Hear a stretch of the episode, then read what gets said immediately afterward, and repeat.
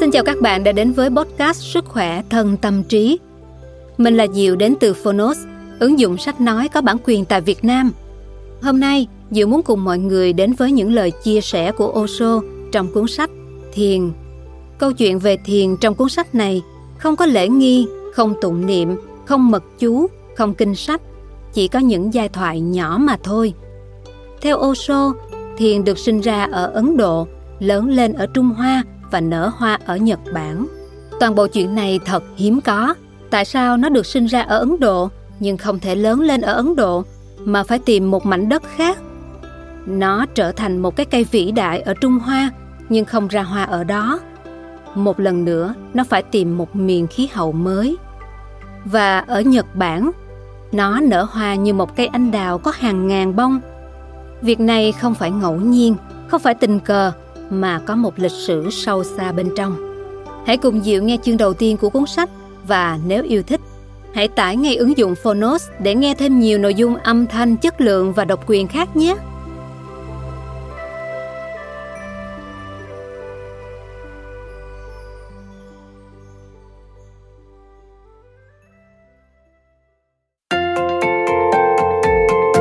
Bạn đang nghe từ Phonos.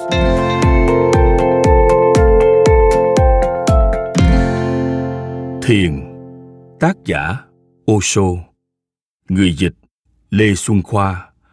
Độc quyền tại Phonos. Công ty sách Thái Hà Books.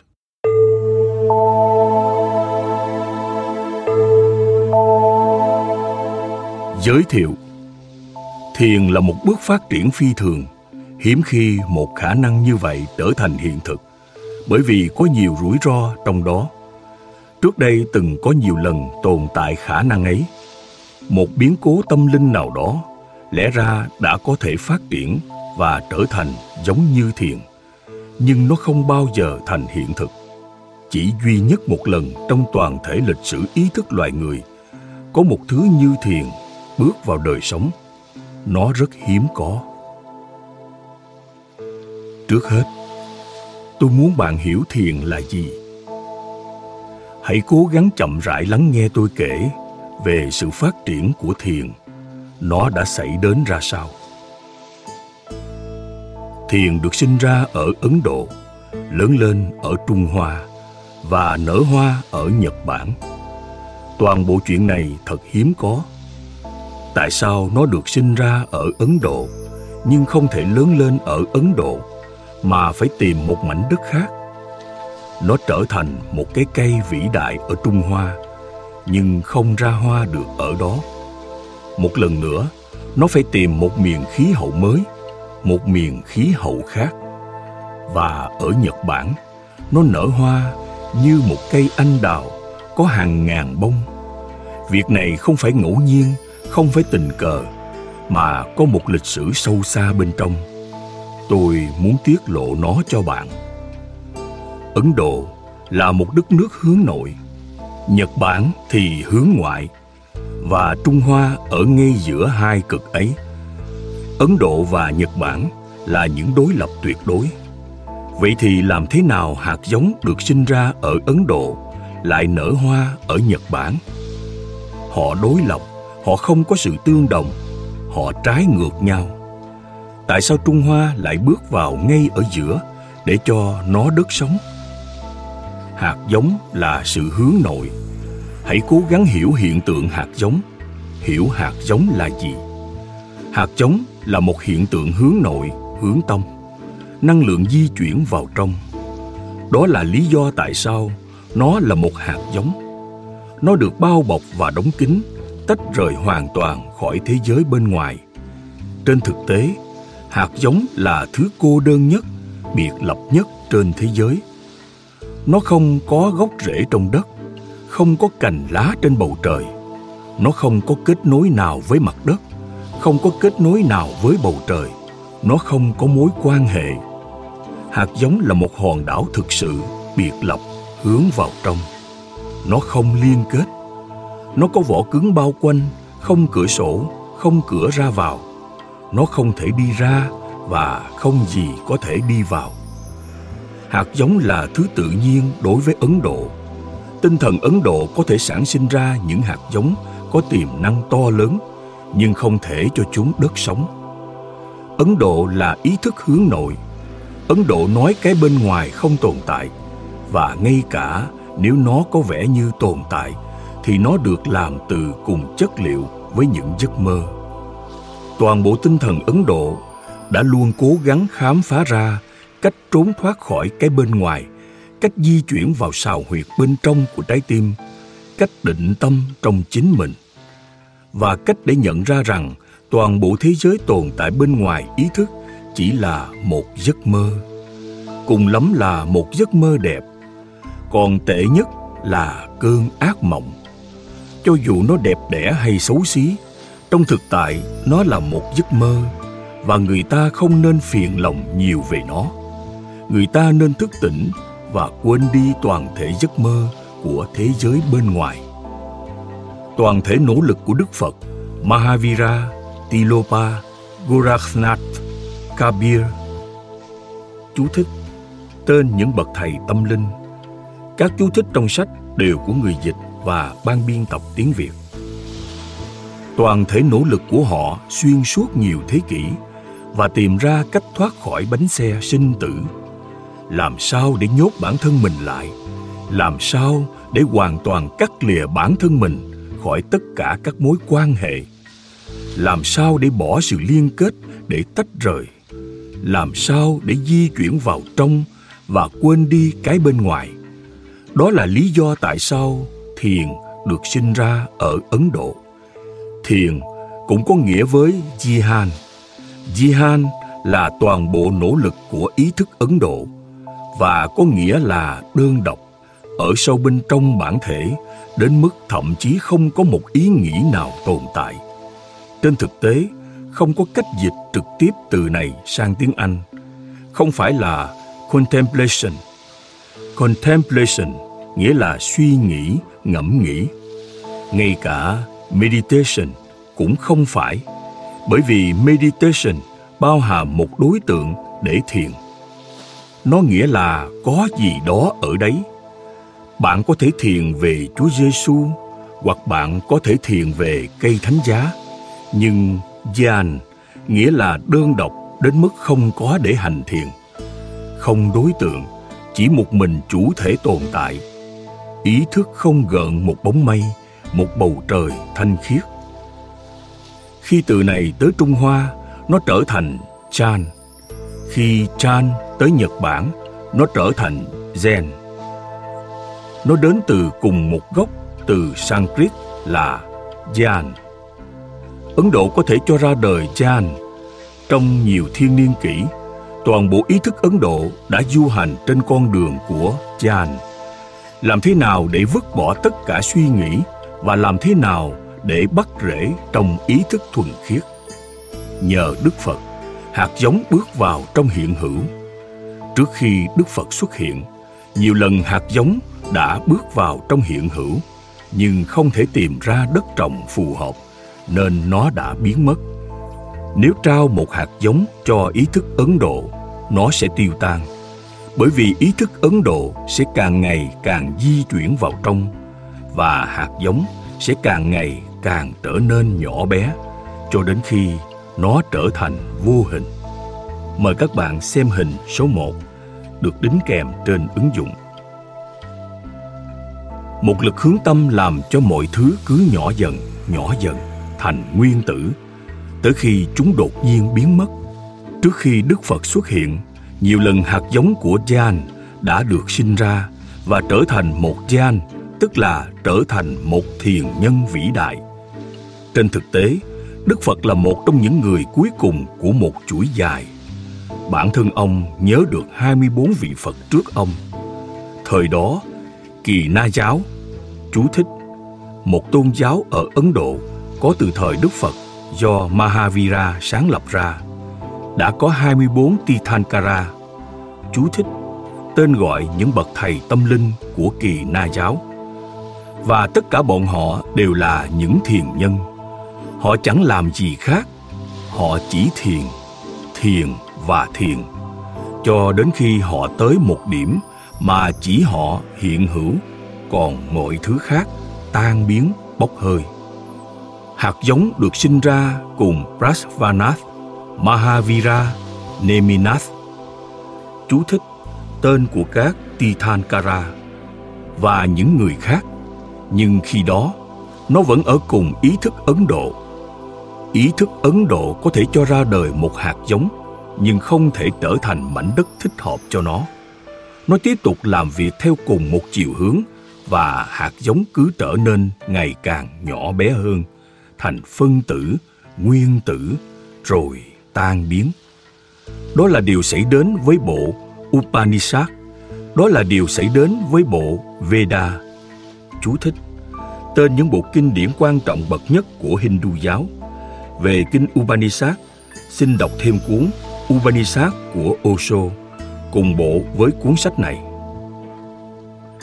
Đó là điều xảy đến với Mahavira và tất cả những người khác. Với Đức Phật, điều đó cũng suýt nữa xảy ra. Bồ Đề Đạt Ma đã cứu ông. Nếu hạt giống bị bỏ lại cùng với ý thức Ấn Độ, nó sẽ bị phân rã. Nó sẽ không bao giờ nảy mầm. Bởi vì để nảy mầm cần một loại đất khác, một loại đất cân bằng.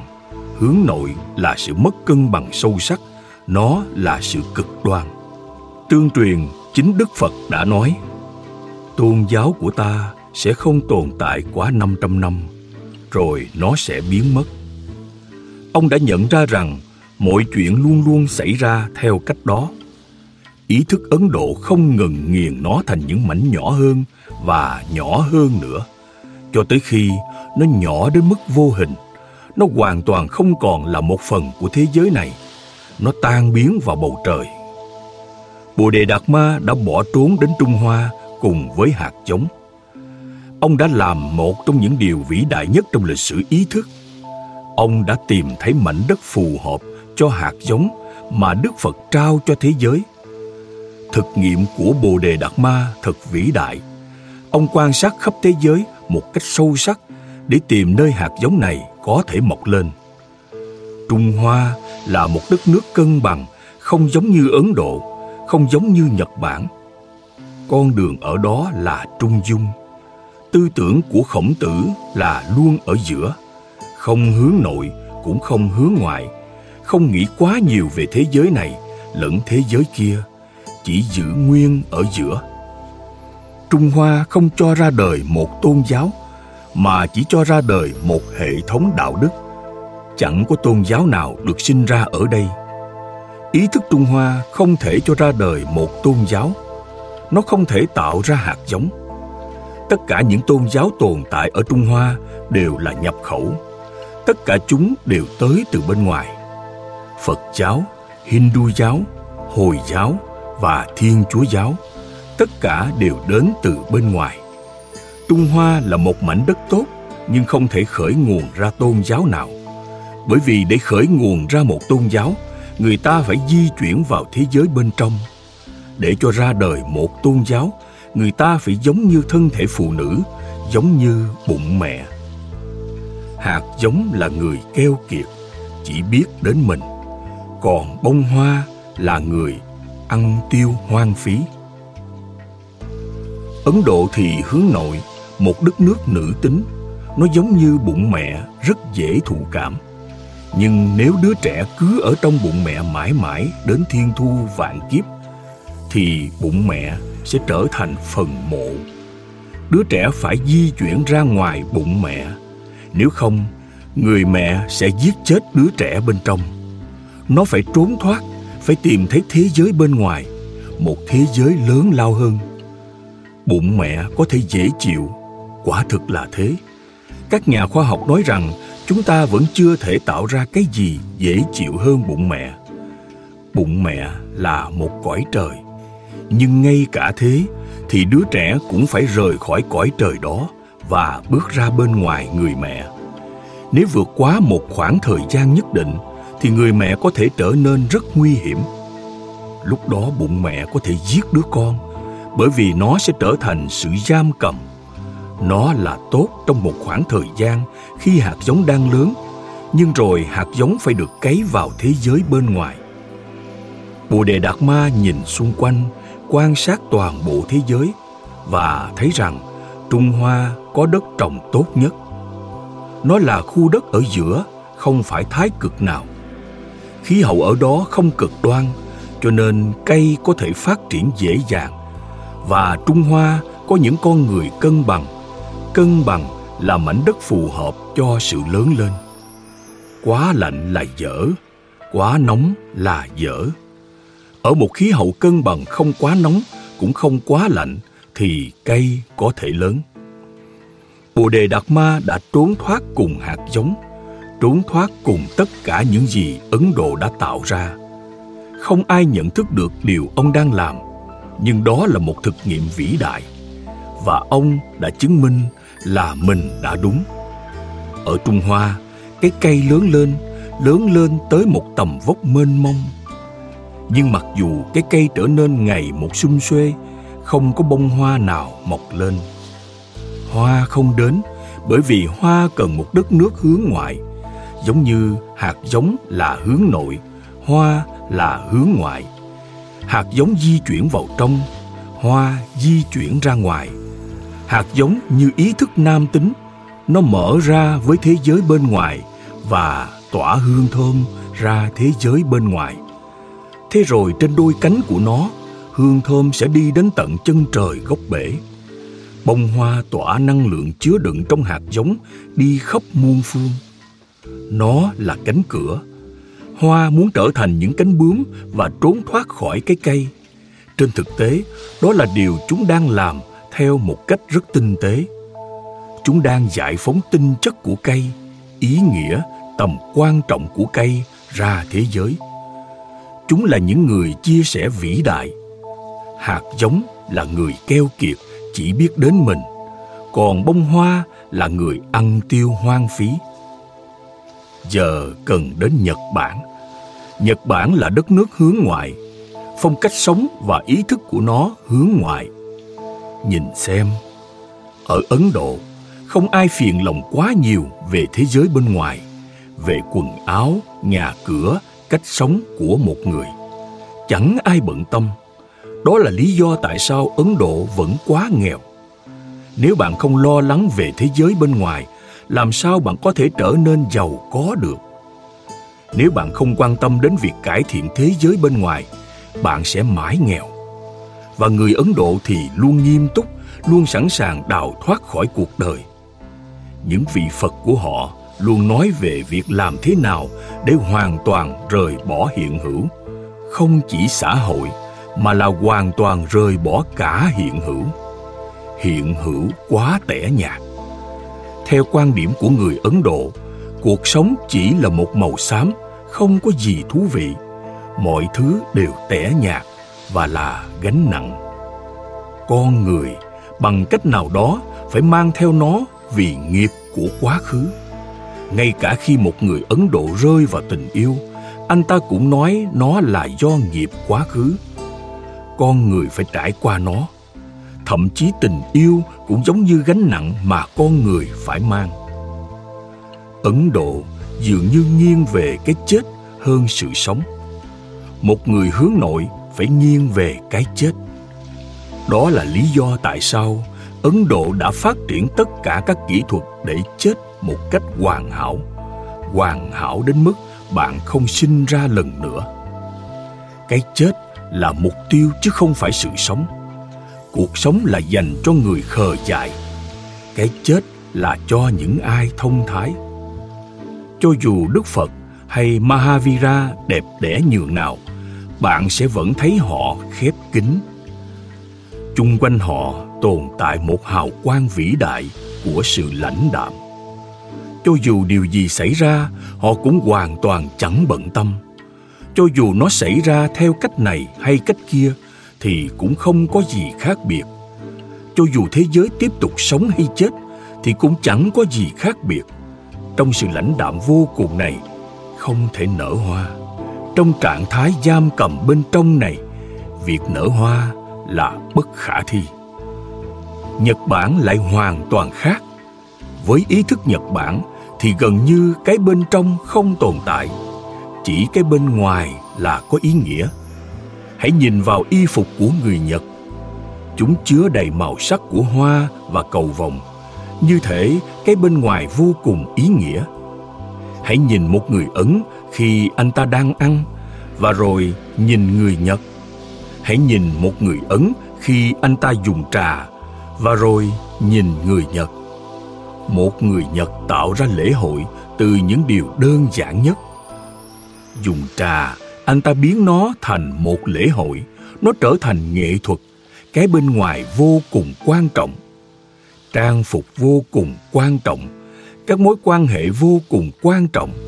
Bạn không thể tìm đâu trên thế giới có nhiều người thoải mái hơn người Nhật. Luôn luôn mỉm cười và trông thật hạnh phúc.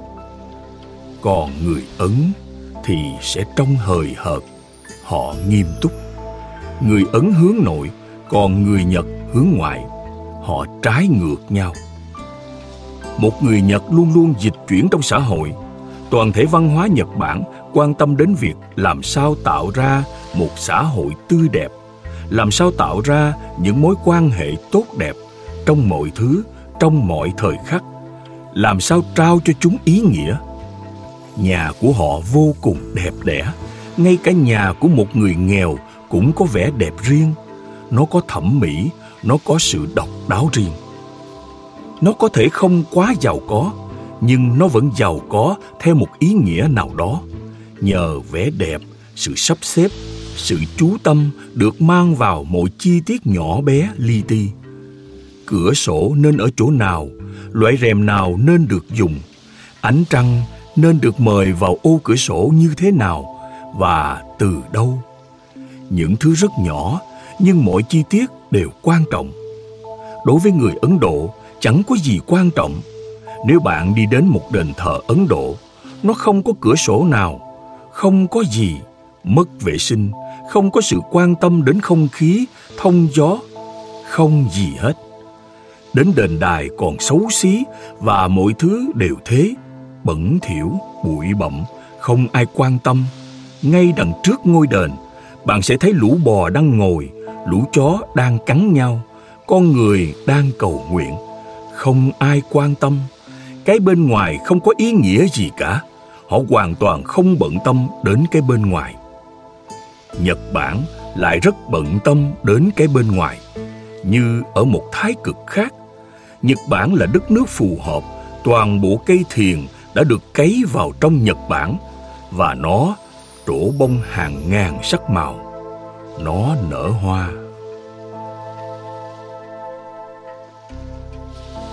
Phần 1 Sinh ra trong tiếng cười Thiền là sự nở hoa tối thượng của ý thức.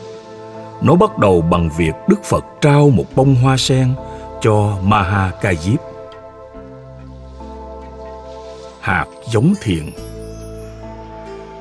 một người vừa mới hái một bông hoa và không nói một lời, cầm nó lên giữa những người đang ngồi thành vòng tròn chung quanh anh ta. Từng người nhìn vào bông hoa rồi giải thích ý nghĩa, tầm quan trọng, tất cả những gì nó tượng trưng. Tuy nhiên, người cuối cùng nhìn bông hoa mà không nói gì, chỉ mỉm cười. Người ở trung tâm cũng bèn mỉm cười và không nói một lời. Trao cho anh ta bông hoa. Đây là khởi nguyên của thiền. Một hôm đức phật có bài thuyết giảng và từ nhiều dặm xung quanh hàng ngàn đệ tử đến tham dự. Khi đức phật xuất hiện ông cầm trên tay một bông hoa. Thời gian trôi đi nhưng đức phật không nói gì chỉ nhìn vào bông hoa. Đám đông trở nên bồn chồn nhưng Mahakajip, người không kiềm chế được bản thân lâu hơn, bật lên tiếng cười. Đức Phật ra hiệu cho ông lại gần, trao cho ông bông hoa và nói với đám đông. Tất cả những gì có thể trao bằng lời, ta đã trao cho các vị. Nhưng với bông hoa này, ta trao cho Mahakajip chìa khóa của mọi giáo huấn. Chìa khóa của mọi giáo huấn không chỉ đối với Đức Phật mà đối với tất cả các bậc thầy. Chúa Giêsu, Mahavira, Lão Tử không thể trao thông qua giao tiếp bằng lời, không thể trao chìa khóa thông qua tâm trí, không thể nói gì về nó. Bạn càng nói nhiều càng khó trao bởi vì bạn là một vị phật sống trong những chiều khác biệt không những khác biệt mà còn hoàn toàn đối lập. Cho nên bất cứ điều gì một vị phật nói cũng sẽ bị hiểu nhầm. Tôi từng nghe rằng một đêm nọ ba người phụ nữ bị điếc nhẹ gặp nhau trên đường. Trời lộng gió, cho nên một người nói, gió nhỉ? Tức windy người khác nói, thứ tư hả? Wednesday. Không, hôm nay là thứ năm, thursday. Và người thứ ba nói, khác à thursday. Tôi cũng thế, vậy chúng ta hãy ra quán làm một tách trà đi đây là điều xảy ra khi một vị phật nói gì đó với bạn. Ông nói, gió nhỉ?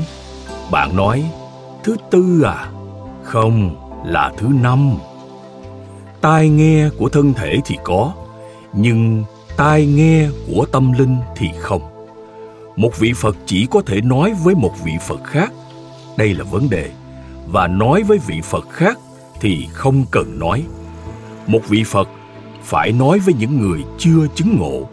Với họ, tồn tại nhu cầu nói và giao tiếp, nhưng rồi giao tiếp là bất khả thi. Hai người vô minh có thể nói chuyện, họ nói nhiều, họ không làm gì ngoại trừ nói. Hai người chứng ngộ không thể nói chuyện, nó sẽ là ngớ ngẩn. Hai người vô minh nói chuyện thì vô nghĩa, bởi vì không có gì để truyền đạt họ không biết có thể nói gì, nên nói gì, nhưng họ cứ nói. Họ nói luôn miệng, họ không kiểm soát nổi. Nó chỉ là một sự thanh tẩy điên khùng, một sự giải tỏa. Hai người chứng ngộ không thể nói chuyện, bởi vì họ biết như nhau. Chẳng có gì cần nói. Chỉ một người chứng ngộ và một người chưa chứng ngộ mới có thể giao tiếp có ý nghĩa. Bởi vì một người biết còn người kia vẫn chưa biết. Tôi nói là giao tiếp có ý nghĩa. Tôi không nói là có thể truyền tải chân lý. Nhưng có thể truyền đạt vài gợi ý, vài biểu thị, vài dấu hiệu để người kia sẵn sàng thực hiện cú nhảy. Không thể truyền tải chân lý, nhưng có thể trao cơn khát. Không giáo huấn nào đáng nêu danh có thể đưa ra chìa khóa thông qua lời nói. Đức phật đã nói khó tìm ra người nào khác từng nói nhiều như vậy các học giả đã nghiên cứu toàn bộ kinh sách tồn tại dưới cái tên đức phật và nó dường như là một thành tựu bất khả thi bởi vì sau khi chứng ngộ, ông chỉ sống 40 năm và liên tục đi từ làng này qua làng khác. Ông đi qua toàn bộ bang Bihar ở Ấn Độ, nơi được đặt tên là Bihar vì Đức Phật đã bước đi ở đó. Biha nghĩa là những con đường Phật bước đi. Toàn bộ bang được gọi là Biha bởi vì đây là ranh giới những nơi Đức Phật đã bước qua. Biha của ông, cuộc lãng du của ông. Ông liên tục bước đi, chỉ nghỉ ngơi vào mùa mưa. Ông lãng phí quá nhiều thời gian vào việc bước đi và rồi ông cũng còn phải ngủ. Cho nên các học giả sau khi tính toán đã nói điều này dường như là bất khả thi. Ông phải ngủ, bước đi, làm những việc thường ngày khác nhưng lại có quá nhiều kinh sách, làm sao ông có thể nói nhiều đến thế? từ phi ông đã nói không ngừng suốt 40 năm, không một khắc nào ngơi nghỉ, chỉ thế mới có thể nhiều như vậy. Ông hẳn đã nói rất nhiều, gần như liên tục. Tuy nhiên, ông vẫn nói rằng không thể truyền tải chìa khóa bằng lời. Câu chuyện này là một trong những câu chuyện ý nghĩa nhất bởi vì đây là sự ra đời của truyền thống thiền. Đức Phật là cội nguồn và Mahakajip là người đầu tiên bậc thầy nguyên thủy của thiền. Đức Phật là cội nguồn, Mahakajip là bậc thầy đầu tiên và câu chuyện này là cội nguồn mà từ đó toàn thể truyền thống, một trong những truyền thống đẹp đẽ và sống động nhất tồn tại trên trái đất, truyền thống thiền bắt đầu. Hãy cố gắng hiểu câu chuyện này. Một buổi sáng, Đức Phật tới Và như thường lệ, đám đông tụ tập lại. Nhiều người chờ đợi để lắng nghe. Nhưng có một điều bất thường. Đức Phật cầm trên tay một bông hoa. Trước đây chưa bao giờ ông đem theo thứ gì trên tay. Người ta nghĩ rằng ai đó hẳn đã tặng nó cho ông. Đức Phật đến, ông ngồi xuống dưới gốc cây. Đám đông cứ chờ đợi mãi mà ông không nói. Ông thậm chí không nhìn vào họ, ông chỉ nhìn vào bông hoa. Nhiều phút trôi qua, rồi nhiều giờ trôi qua, mọi người trở nên rất buồn chồn. Người ta kể rằng Mahakajip không thể kiềm chế được bản thân. Ông cười phá lên. Đức Phật gọi ông, trao cho ông bông hoa và nói với đám đông tụ tập. Những gì có thể nói bằng lời, ta đã nói cho các vị. Và điều không thể nói bằng lời ta trao cho Maha Ca Diếp không thể truyền đạt chìa khóa qua lời nói ta giao lại chìa khóa cho Maha Ca Diếp các thiền sư gọi đây là sự chuyển giao chìa khóa không cần kinh sách vượt khỏi kinh sách vượt khỏi ngôn từ vượt khỏi tâm trí ông trao bông hoa cho Maha Kajip và không ai có thể hiểu điều gì đã xảy ra cả Mahakajip lẫn Đức Phật không bao giờ bình giải lại nó. Toàn bộ câu chuyện đã khép lại. Từ đó trở đi, ở Trung Quốc, Tây Tạng, Thái Lan, Myanmar, Nhật Bản, Sri Lanka, khắp mọi nơi, trong 25 thế kỷ vừa qua, các Phật tử đã hỏi Mahakajip đã được trao cho cái gì? Chìa khóa là gì? Toàn bộ câu chuyện dường như rất bí truyền. Đức Phật vốn thường không giấu kín. Đây là lần duy nhất. Đức Phật là một người rất duy lý. Ông nói đầy lý trí. Ông không phải kẻ mê cuồng điên loạn. Ông biện luận đầy lý trí và logic của ông thì hoàn hảo. Bạn không thể tìm ra được lỗ hổng nào trong đó. Đây là lần duy nhất ông hành xử phi logic. Lần duy nhất ông làm gì đó thần bí. Ông hoàn toàn không phải người thần bí. Bạn không thể tìm được bậc thầy nào khác ít thần bí hơn ông. Chúa giêsu rất thần bí. Lão tử vô cùng thần bí. Đức phật thì dễ hiểu và trong sáng. Chẳng có gì thần bí bao quanh ông, không có màn khói nào. Ngọn lửa của ông cháy sáng rực rỡ, hoàn toàn trong trẻo và không có khói. Đây là điều duy nhất có vẻ thần bí. Cho nên, nhiều kinh sách phật giáo không bao giờ thuật lại giai thoại này. Họ bỏ nó đi. Cứ như thể ai đó đã sáng tác ra nó nó chẳng phù hợp chút nào với cuộc đời và giáo huấn của đức phật. Nhưng đây là khởi nguyên của thiền. Mahakajip trở thành người đầu tiên giữ chìa khóa. Sau đó sáu người giữ chìa đã sống kế tiếp nhau ở Ấn Độ cho đến Bồ Đề Đạt Ma, người giữ chìa thứ sáu. Chú thích. Theo nhiều nguồn thông tin và tư liệu, thì Bồ Đề Đạt Ma được xem là tổ thứ 28 của Thiền Tông Ấn Độ. Đối với tôi, nếu tất cả kinh sách của Đức Phật biến mất, thì cũng chẳng có gì mất mát. Chỉ có giai thoại này không nên biến mất – đây là giai thoại quý báu nhất. Tuy nhiên, các học giả đã bỏ nó ra khỏi tiểu sử của Đức Phật. Họ nói, chuyện này không thích đáng, nó không phù hợp với Đức Phật. Nhưng tôi nói cho bạn nghe, hầu hết những gì Đức Phật làm chỉ là việc bình thường, ai cũng có thể làm. Nhưng điều này là phi thường, điều này là ngoại lệ. Chỉ có một vị Phật mới có thể làm được. Chuyện gì đã xảy ra vào sáng hôm đó? Chúng ta hãy thâm nhập vào trong nó. Đức Phật tới, ngồi xuống và bắt đầu nhìn vào bông hoa. Ông ấy đang làm gì? Khi Đức Phật nhìn vào cái gì đó, ý thức của ông được chuyển giao. Và bông hoa là một trong những thứ dễ thụ cảm nhất trên thế giới. Cho nên người Hindu và Phật tử mới đem hoa đến đặt dưới chân bậc thầy của họ hoặc đặt trong đền chùa bởi vì một bông hoa có thể đem theo thứ gì đó của ý thức bạn một bông hoa thì dễ thụ cảm và nếu bạn quan tâm đến những nghiên cứu mới ở phương Tây, bạn sẽ hiểu. Giờ đây người ta nói thực vật còn nhạy cảm hơn con người. Hoa lại là trái tim của thực vật. Toàn bộ bản thể bước vào trong nó. Người ta đang thực hiện nhiều nghiên cứu về sự nhạy cảm của thực vật ở Nga, Hoa Kỳ, Anh và đã khám phá ra một điều kỳ diệu. Một nhà khoa học đang nghiên cứu về thực vật. Chúng cảm thấy ra sao? Liệu chúng có cảm thấy gì hay không? Liệu chúng có cảm xúc hay không? Ông ngồi cạnh một cái cây được gắn điện cực để phát hiện ra mọi chuyển động của bản thể bên trong nó. Bất cứ cảm giác nào, bất cứ cảm xúc nào, ông nghĩ nếu ta cắt cái cây này, nếu ta phá bỏ một cành hoặc cắt nó khỏi mặt đất, điều gì sẽ xảy ra? Đột nhiên kim vẽ biểu đồ vọt lên. Ông ấy chưa làm gì cả, ông ấy mới chỉ có ý nghĩ nếu ta cắt cái cây này.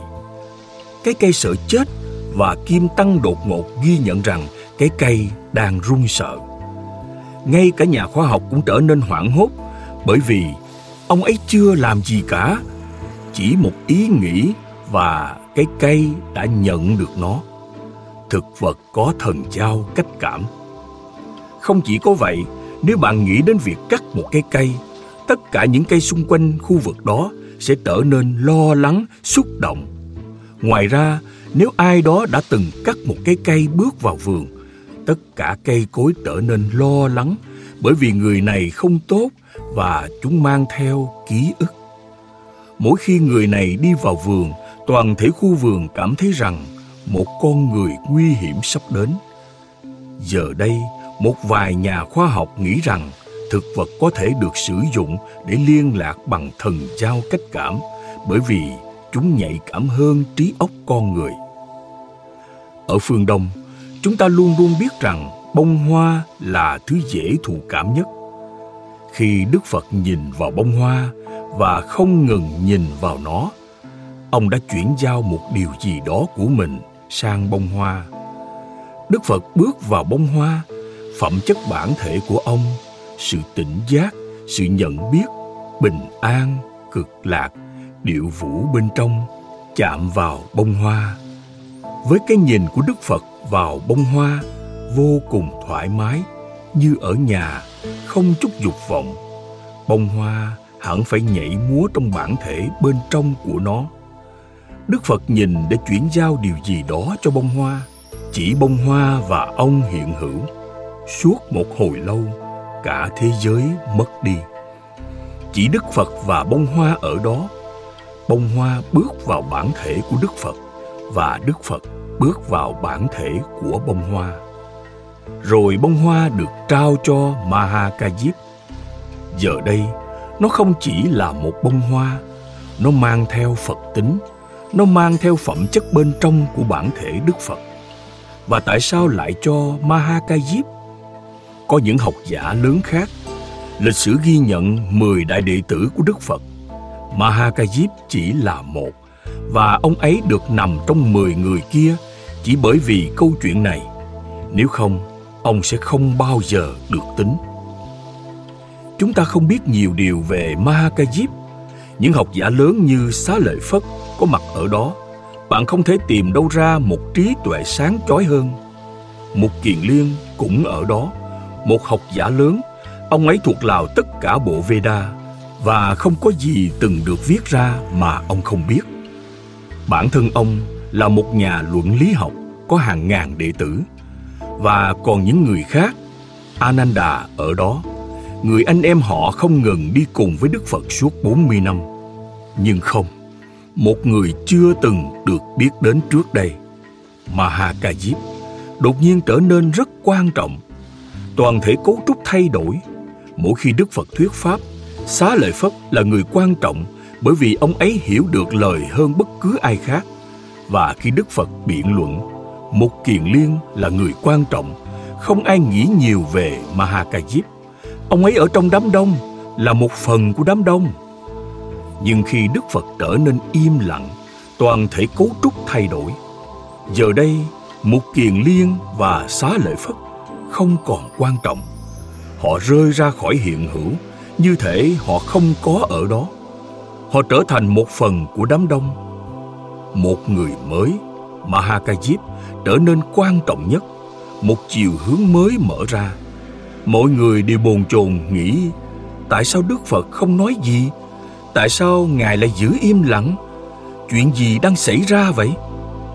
Bao giờ nó sẽ kết thúc? Họ trở nên không thoải mái buồn chồn. Nhưng mahakajip không thấy bất tiện hay bồn chồn. Thay vào đó, lần đầu tiên ông thấy thoải mái với đức phật.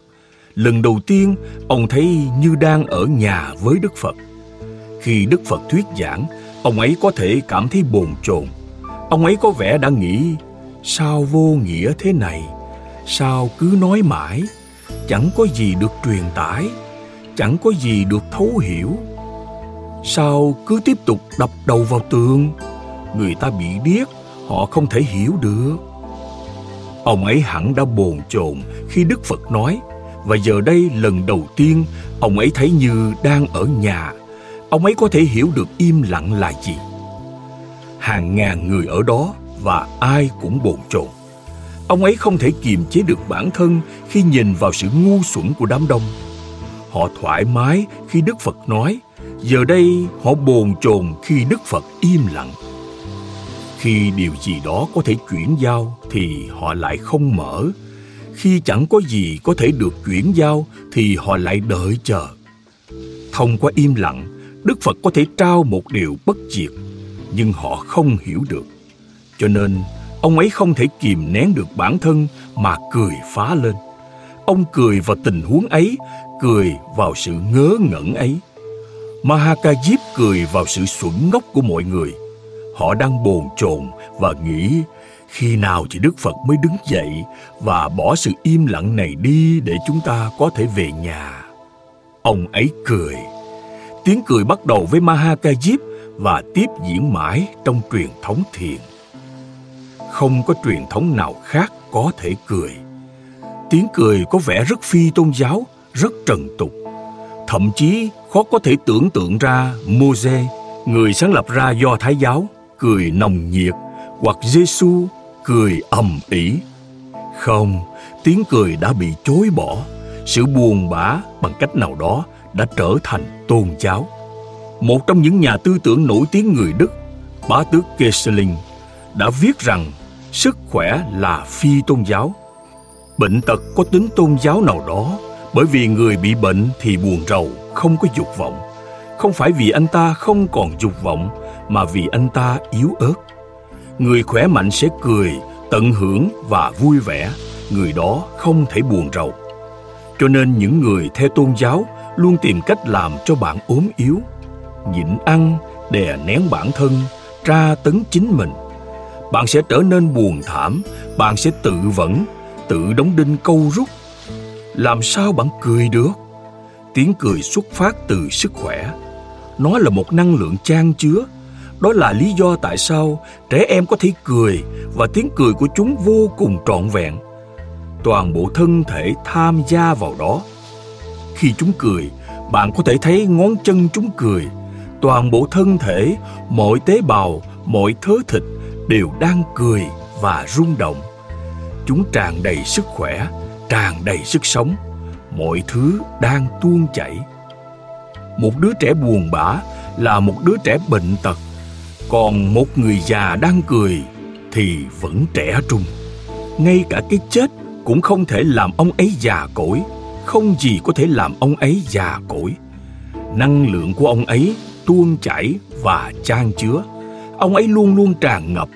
Tiếng cười là sự tràn ngập năng lượng trong các thiền viện, họ cứ cười và cười không ngừng. Chỉ trong thiền, tiếng cười mới trở thành sự cầu nguyện, bởi vì Mahakajip đã khởi xướng nó. 25 thế kỷ trước, vào một buổi sáng giống như thế này, Mahakajip đã bắt đầu một xu hướng mới, hoàn toàn mới, hoàn toàn xa lạ đối với tâm trí tôn giáo trước đó. Ông ấy cười. Ông cười và sự xuẩn ngốc sự ngớ ngẩn và Đức Phật không chê trách ông. Ngược lại, Đức Phật gọi ông lại gần, trao cho ông bông hoa, và nói với đám đông. Và khi đám đông nghe tiếng cười, họ hẳn đã nghĩ người này điên rồi, người này bất kính với Đức Phật. Sao ông ấy có thể cười trước một vị Phật? Khi một vị Phật đang ngồi im lặng, sao ông ấy có thể cười? Người này không thể hiện sự tôn trọng. Tâm trí sẽ nói rằng đây là bất kính. Tâm trí có luật lệ của nó, nhưng trái tim không biết những luật lệ đó. Trái tim cũng có luật lệ riêng mà tâm trí chưa bao giờ nghe. Trái tim có thể cười mà vẫn tôn trọng. Tâm trí không thể cười, nó chỉ có thể buồn rầu rồi tôn trọng. Nhưng kiểu tôn trọng gì mà lại không thể cười? Một xu hướng mới đã bước vào cùng tiếng cười của Mahakajip và trải qua nhiều thế kỷ, tiếng cười vẫn tiếp tục. Chỉ các thiền sư và môn đệ thiền mới cười. Khắp nơi trên thế giới, các tôn giáo đã trở nên bệnh tật bởi vì sầu não đã trở nên nổi bật. Đền thờ và nhà thờ trông như bãi tha ma. Chúng trông không giống như một lễ hội. Chúng không tạo ra cảm giác hân hoan. Nếu bạn bước vào nhà thờ, bạn thấy gì ở đó? Không phải sự sống mà là cái chết. Hình ảnh Giêsu bị đóng đinh trên cây thập giá làm trọn vẹn nỗi buồn ở đó. Bạn có thể cười, có thể nhảy múa, có thể ca hát trong nhà thờ không? Vâng, có ca hát, nhưng nó buồn bã và mặt mỗi người thuổn dài. Không lấy làm lạ khi chẳng ai muốn đến nhà thờ. Nó chỉ là nghĩa vụ xã hội phải hoàn thành. Không lấy làm lạ khi chẳng ai bị nhà thờ thu hút. Nó chỉ là hình thức. Tôn giáo đã trở thành một việc làm trong ngày Chủ nhật. Trong một giờ, bạn phải chịu đựng việc buồn rầu. Mahakajip cười trước mặt Đức Phật và kể từ đó, các thiền tăng cùng thiền sư đã làm những điều mà những tâm trí được coi là có tôn giáo thậm chí không thể tưởng tượng nổi. Nếu bạn từng xem quyển sách thiền nào đó, có lẽ bạn đã thấy hình ảnh các thiền sư được khắc họa và vẽ lại. Không hình ảnh nào là thực. Nếu bạn nhìn vào chân dung Bồ Đề Đạt Ma hay chân dung Mahakajip, bạn sẽ thấy chúng không đúng là khuôn mặt họ. Nhưng nhìn vào chúng, bạn sẽ có cảm giác buồn cười họ vui nhộn và nực cười. Hãy nhìn vào những bức tranh Bồ Đề Đạt Ma. Ông ấy hẳn là một trong những người đẹp đẽ nhất. Không thể khác được, bởi vì mỗi khi một người chứng ngộ, một vẻ đẹp sẽ giáng xuống, một vẻ đẹp tới từ cõi cao xa. Phúc lành đến với toàn bộ bản thể người đó. Nhưng hãy nhìn vào những bức tranh Bồ Đề Đạt Ma, trong ông thật dữ tợn và nguy hiểm trong ông nguy hiểm đến nỗi bạn sẽ hoảng sợ nếu ông ghé thăm bạn vào ban đêm. Cả đời bạn sẽ không thể ngủ được nữa. Ông trông quá nguy hiểm, như thể ông sắp sửa giết bạn. Nó chỉ là trò đùa của các môn đệ dành cho bậc thầy. Họ tạo ra một chân dung nực cười trông giống như một nhân vật hoạt hình. Tất cả các thiền sư đều được khắc họa theo cách nực cười các môn đệ thích như vậy nhưng những bức chân dung đó mang theo thông điệp bồ đề đạt ma rất nguy hiểm. Nếu bạn đi tới gặp ông ấy ông ấy sẽ giết bạn. Bạn không thể thoát khỏi ông. Ông sẽ theo bạn và ám ảnh bạn. Cho dù bạn đi đâu, ông cũng sẽ ở đó. Ông sẽ không buông tha bạn, trừ phi ông giết được bạn đó là thông điệp được khắc họa cùng tất cả các thiền sư, thậm chí cả Đức Phật. Nếu bạn nhìn vào những bức họa Đức Phật của Nhật Bản hay Trung Quốc, bạn sẽ thấy chúng không giống Đức Phật của Ấn Độ. Họ đã thay đổi ông ấy hoàn toàn. Nếu bạn nhìn vào những bức họa Đức Phật của Ấn Độ, bạn sẽ thấy thân thể ông rất cân đối như nó phải thế. Ông là một hoàng tử rồi là một vị Phật, một người đẹp đẽ, hoàn hảo, cân đối, một Đức Phật bụng bự ư. Ông không bao giờ có cái bụng to. Nhưng ở Nhật Bản, trong những bức họa và bản kinh của mình, ông có cái bụng to bởi vì cười nhiều thì bụng phải to.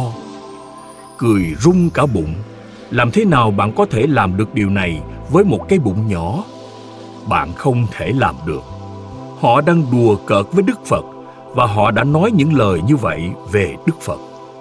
Chỉ có tình yêu rất sâu sắc mới có thể làm vậy.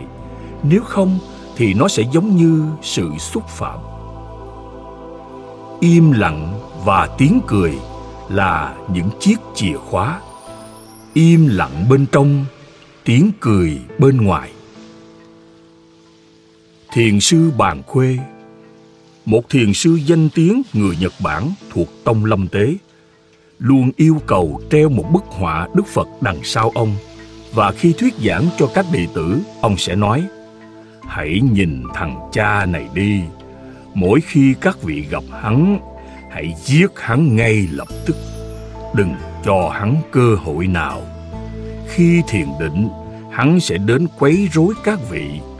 Mỗi khi các vị thấy gương mặt của hắn trong lúc thiền định, hãy giết hắn ngay và luôn. Nếu không, hắn sẽ theo các vị. Và ông từng nói, hãy nhìn thằng cha này đi, nếu các vị lặp lại tên hắn. Bởi vì phật tử không ngừng lặp đi lặp lại nam mô buddhaya nam mô buddhaya. Chú thích nam mô phật đà gia có nghĩa là thành tâm đảnh lễ đức phật xin đảnh lễ đức phật. Nếu các vị lặp lại tên hắn, thì hãy đi xúc miệng. Phát biểu này giống như một sự xúc phạm. Tên của đức phật mà bàn khuê lại nói, nếu các vị lặp lại, điều đầu tiên phải làm là xúc miệng. Miệng các vị đã bẩn rồi. Nhưng ông ấy đúng, bởi vì ngôn từ là ngôn từ cho dù là tên đức phật hay không thì cũng chẳng khác gì. Mỗi khi một từ đi qua tâm trí bạn, tâm trí bạn bị vấy bẩn, hãy xúc nó đi ngay, kể cả là tên của đức phật. Và người này, người luôn giữ bất chân dung đức phật phía sau, sẽ cúi lạy trước nó mỗi buổi sáng. Cho nên các đệ tử hỏi, thầy đang làm gì vậy? Thầy liên tục nói với chúng tôi là giết người này đi đừng để ông ấy cản đường. Thầy nói, đừng dùng tên hắn, đừng nhắc lại nó. Nếu nó đến với các vị, hãy rửa sạch miệng.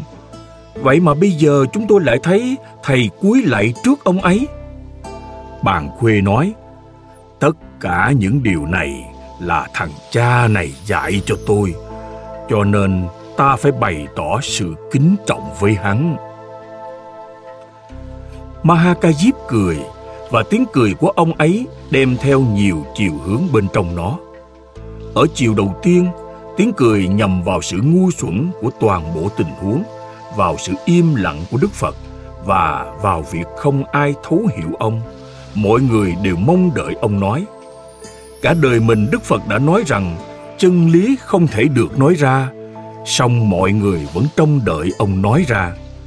Ở chiều thứ hai ông ấy cũng cười vào cả đức phật nữa. Vào toàn bộ tấn kịch mà ông đã tạo ra, ngồi đó với bông hoa trên tay, nhìn vào bông hoa khiến mọi người vô cùng khó chịu và bồn chồn. Về cử chỉ đầy tính kịch này của đức phật, ông cứ cười và cười mãi. Còn chiều thứ ba, ông cười chính bản thân mình. Tại sao trước đây ông lại không thể hiểu? Mọi chuyện thật dễ dàng và đơn giản và ngày mà bạn hiểu, bạn cũng sẽ cười. Bởi vì chẳng có gì để mà hiểu, chẳng có khó khăn nào để mà giải quyết. Mọi thứ đã luôn đơn giản và rõ ràng. Bạn có thể bỏ lỡ nó chứ? Với việc đức phật ngồi im lặng, chim hót trên cây, gió nhẹ thoảng qua và mọi người bồn chồn, mahakajip đã hiểu. Ông đã hiểu ra điều gì? Ông hiểu ra rằng chẳng có gì để mà hiểu, chẳng có gì để mà nói, chẳng có gì để mà giải thích. Toàn bộ tình huống thật đơn giản và minh bạch. Không có gì ẩn giấu bên trong nó, không cần phải tìm kiếm, bởi vì tất cả ở đây và bây giờ bên trong bạn, ông cười vào cả cái tôi của mình và toàn bộ những nỗ lực ngớ ngẩn của nhiều kiếp sống chỉ để thấu hiểu sự im lặng này. Ông cười vào việc suy nghĩ quá nhiều Đức Phật gọi ông, trao cho ông bông hoa và nói: "Đây, ta trao cho ông chìa khóa." Chìa khóa là gì? Im lặng và tiếng cười là những chiếc chìa khóa. Im lặng bên trong, tiếng cười bên ngoài. Và khi tiếng cười bước ra từ im lặng, nó không phải của thế giới này. Nó là siêu phàm. Khi tiếng cười bước ra từ suy nghĩ, nó xấu xí. Nó thuộc về thế giới tầm thường trần tục này. Nó không thuộc về vũ trụ. Khi đó, bạn đang cười vào người khác cười trên sự đau khổ của người khác nó xấu xí và bạo lực khi tiếng cười bước ra từ im lặng bạn không cười trên sự đau khổ của người khác bạn cười vào toàn thể trò đùa của vũ trụ và nó thực sự là một trò đùa. Đó là lý do tại sao tôi liên tục kể những chuyện cười. Bởi vì những chuyện ấy mang theo nhiều điều hơn bất cứ kinh sách nào. Là chuyện đùa bởi vì bên trong bạn bạn có mọi thứ, nhưng bạn lại tìm kiếm khắp nơi. Còn gì có thể hài hước hơn được nữa chứ? Bạn là vua mà lại diễn như kẻ ăn mày ngoài phố. Không chỉ diễn, không chỉ đánh lừa người khác mà còn đánh lừa bản thân mình rằng bạn là kẻ ăn mày. Bạn có nguồn cội của mọi tri thức, nhưng bạn lại đang đặt những câu hỏi. Bạn có cái tôi hiểu biết, nhưng lại nghĩ rằng mình ngu ngốc. Bạn có sự bất tử bên trong mình, nhưng lại sợ hãi cái chết và bệnh tật. Đây thật sự là một chuyện đùa, và nếu Mahakajip cười, ông ấy đã làm tốt. Nhưng ngoại trừ đức phật, không ai hiểu cả ông chấp nhận tiếng cười và ngay lập tức nhận ra rằng Mahakajip đã đạt tới tiếng cười đó thuộc về vũ trụ ông ấy thấu hiểu toàn bộ sự hài hước của tình huống nó chẳng còn gì khác tất thảy giống như thần thánh đang chơi trốn tìm với bạn. Những người khác nghĩ Mahakajip là một anh hề cười trước mặt Đức Phật. Nhưng Đức Phật nghĩ rằng người này đã trở nên thông thái. Những anh hề luôn luôn có một trí tuệ tinh tế bên trong và những người thông thái luôn luôn hành động giống như những anh hề. Thời xa xưa, tất cả những hoàng đế vĩ đại luôn luôn có một anh hề trong triều đình. Họ có nhiều nhà thông thái cố vấn, thượng thư và tể tướng, nhưng luôn luôn có một anh hề. Mặc dù nhiều người trong số họ thông minh và uyên bác, nhưng các hoàng đế trên khắp thế giới, ở cả phương Đông lẫn phương Tây, đều có một người pha trò trong triều, một anh hề. Tại sao? Bởi vì những thứ mà những người được gọi là thông thái không thể hiểu được. Chỉ có những người xuẩn ngốc mới có thể hiểu. Bởi vì những người thông thái có thể ngu xuẩn đến mức sự láo cá và lanh lợi của họ đã đóng trí tuệ của họ lại. Anh hề là người đơn giản và cần thiết bởi nhiều lần những người được gọi là thông thái sẽ không nói điều gì đó, vì họ sợ hoàng đế. Anh hề thì chẳng sợ ai cả.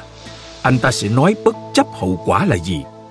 Anh hề là người không nghĩ đến hậu quả.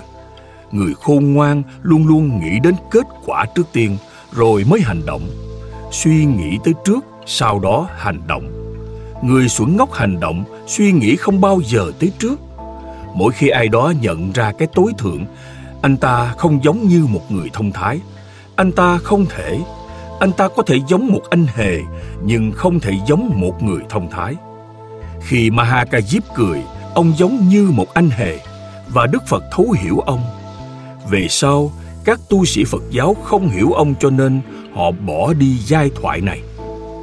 Giai thoại này bị loại bỏ khỏi kinh Phật bởi vì thật bán bổ khi cười trước mặt Đức Phật. Không nên lấy nó làm nguồn gốc cho một truyền thống vĩ đại như thiền. Một người cười trước Đức Phật thì không phải tiền lễ tốt và Đức Phật trao chìa khóa cho người này mà không phải xá lợi Phất, Ananda, Mục Kiền Liên hay những người quan trọng khác cũng không phải điều hay. Và suy cho cùng, Xá Lợi Phất, Ananda và Mục Kiền Liên mới là những người ghi lại kinh sách. Chưa từng có ai hỏi Mahakajip. Ngay cả khi người ta có hỏi thì ông cũng sẽ không trả lời. Chưa từng có ai hỏi Mahakajip rằng liệu ông có gì cần nói để họ ghi lại không? Khi Đức Phật tịch diệt, toàn bộ chư tăng tụ họp và bắt đầu ghi lại cái gì đã xảy ra và cái gì không. Không ai hỏi Mahakajip, người đàn ông này hẳn đã bị tăng đoàn loại bỏ. Cả tăng đoàn hắn đã cảm thấy ghen tị. Chìa khóa đã được trao cho con người chẳng biết gì này. Người vốn chẳng phải chuyên gia hay học giả uyên thâm. Trước kia không ai biết ông ta, nhưng đột nhiên sáng hôm ấy, ông trở thành người quan trọng nhất nhờ tiếng cười, nhờ sự im lặng. Và theo cách nào đó thì họ đúng, bởi vì làm sao bạn có thể ghi lại sự im lặng? Bạn có thể ghi lại lời, bạn có thể ghi lại cái xảy ra hữu hình, nhưng làm thế nào bạn có thể ghi lại cái không xảy ra hữu hình? Họ chỉ biết bông hoa được trao cho Mahakajip, không gì khác. Nhưng bông hoa chỉ là vật chứa, có thứ gì đó bên trong nó.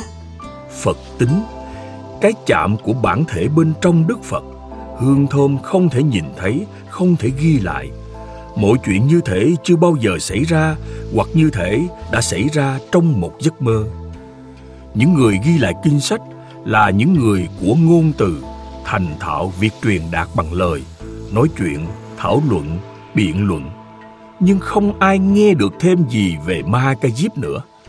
Đây là điều duy nhất được biết về ông, một điều nhỏ bé đến nỗi kinh sách hẳn đã bỏ lỡ.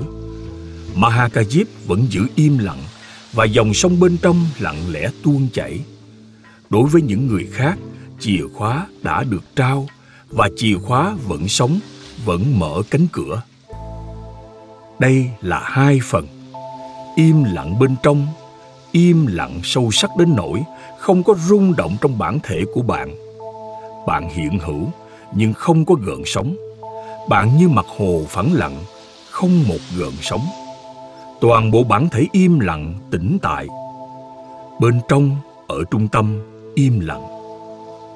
Còn ở bên ngoài, lễ hội và tiếng cười, chỉ im lặng mới có thể cười, bởi vì chỉ im lặng mới có thể thấu hiểu chuyện đùa của vũ trụ.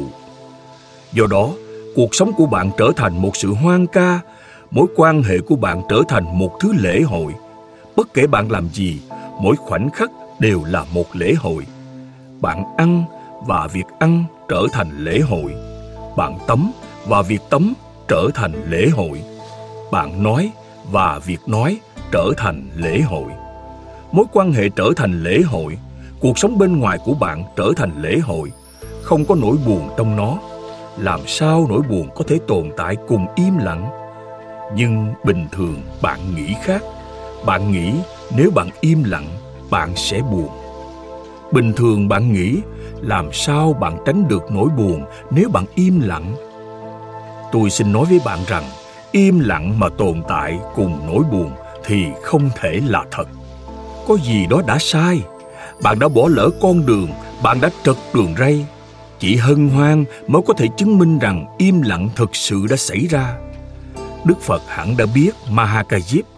Ông hẳn đã biết khi ông lặng lẽ nhìn vào bông hoa và mọi người bồn chồn. Ông hẳn đã biết rằng chỉ một người ở đó, Mahakajip, không bồn chồn. Đức Phật hẳn đã cảm thấy sự im lặng đến từ Mahakajip, nhưng ông không gọi ông ấy ngay. Khi ông ấy cười, thì Đức Phật gọi ông và trao cho ông bông hoa. Tại sao? Im lặng chỉ là một nửa. Mahakajip sẽ bỏ lỡ nếu im lặng một cách ngây thơ mà không cười. Thế thì chìa khóa sẽ không được trao cho ông. Ông mới chỉ trưởng thành một nửa, chưa trưởng thành hoàn toàn, chưa nở hoa. Cái cây ở đó nhưng hoa vẫn chưa đến.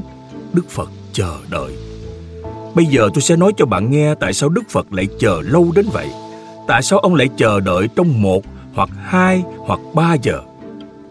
Mahakajip im lặng nhưng đang cố kìm nén tiếng cười. Ông đang cố kiểm soát tiếng cười.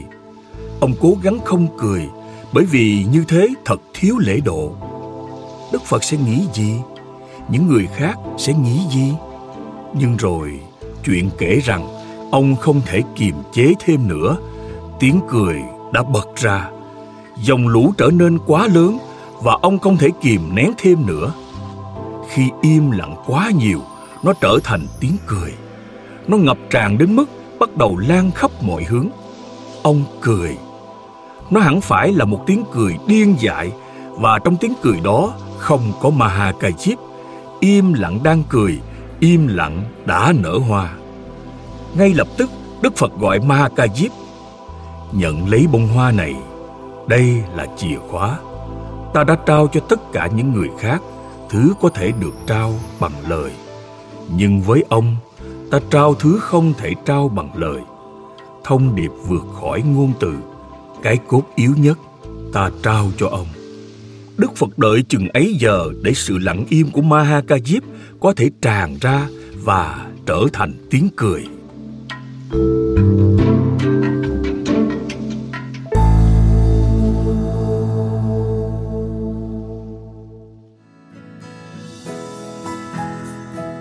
Diệu rất vui khi bạn đã nghe trọn vẹn podcast Sức khỏe thân tâm trí.